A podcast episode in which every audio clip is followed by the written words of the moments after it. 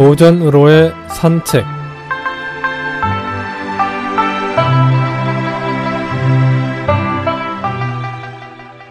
안녕하십니까 김혜영입니다. 오늘은 명경지수란 성어에 대해 알아보겠습니다.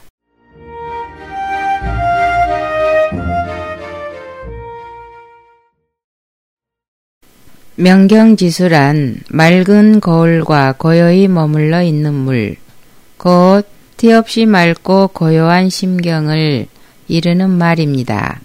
사람의 마음이 맑고 조용한 것을 비유해서 명경지수와 같다고 하고 불경에 흔히 사념이 없이 맑고 깨끗한 마음을 가리켜서 명경지수라 말하기도 합니다. 장자 덕충부 편에 실려 있는 말입니다. 장자 덕충부에 다음과 같은 지어낸 이야기가 있습니다. 신도가는 발을 자르는 형을 받은 불구자였는데 정나라 재상 자상과 함께 백홈 무인을 스승으로 모시고 있었습니다. 하루는 자산이 신도가에게 말했습니다. 내가 그대보다 먼저 스승님을 하직하고 나갈 때는 그대는 잠시 남아있게 그대가 먼저 나가게 되었을 때는 내가 잠시 남아있을 테니 이튿날 두 사람은 또 같은 방에 있게 되었습니다. 자사는 또 어제와 똑같은 말을 하고는 지금 내가 먼저 나가려 하는데 뒤에 남아주겠지. 설마 그렇게 못하겠다고 말하지는 않겠지. 그대는 재상인 나를 보고도 조금도 어려워하는 기색이 없는데 그대는 자신을 재상과 같다고 생각하는가? 그러자 신도가가 말했습니다. 선생님 밑에 재상과 같은 것이 있을 수 있겠소. 당신은 자신이 재상이란 것을 자랑하여 남을 업신여기고 있는 거요. 나는 이런 말을 듣고 있어 거울이 밝으면 먼지가 앉지 못한다. 먼지가 앉으면 거울은 박지 못하다. 오래 어진 사람과 같이 있으면 허물이 없다고 말이요. 그런데 지금 당신은 큰 도를 배우기 위해 선생님 밑에 다니면서 이 같은 세속적인 말을 하니 좀 잘못되지 않았소? 여기에 나오는 밝은 거울은 어진 사람의 때묻지 않는 마음을 비유하고 있습니다.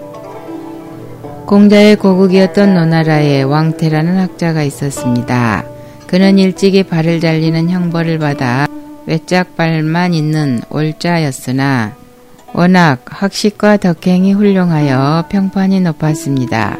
그 문화에 모여드는 제자도 많아 공자의 문화에서 배우는 사람의 수만큼 많았습니다. 그래서 공자의 제자인 상계는 그 점이 마음에 마땅치 않아 속으로 그것을 다소 불만스럽게 생각하고 공자에게 그 까닭을 물었습니다. 스승님, 저 외다리는 어떤 인물입니까? 그러자 공자는 이렇게 대답해 주었습니다.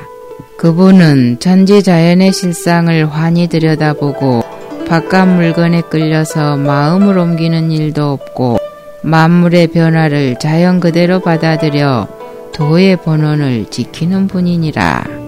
수양이 그렇게 깊다 하다고 해서 어째서 많은 사람들로부터 흠모를 받고 있는지 잘 모르겠습니다. 그것은 그의 마음이 무엇에도 흔들리지 않고 고요하기 때문이니라.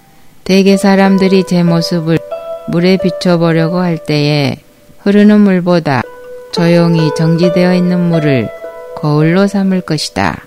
마찬가지로 오직 언제나 변함없는 부동심을 가진 사람이라면 남에게도 마음의 평안을 줄 수 있기 때문이니라.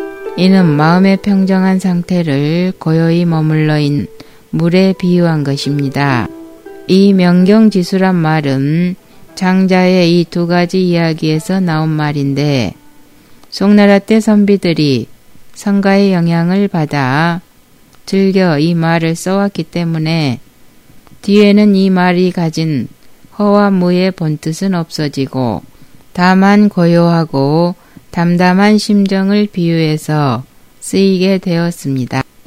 이 밖에도 장자에서는 현자의 깨끗한 마음이나 지인의 차별없고 흔들리지 않는 마음씀을 명경에 비유하였습니다.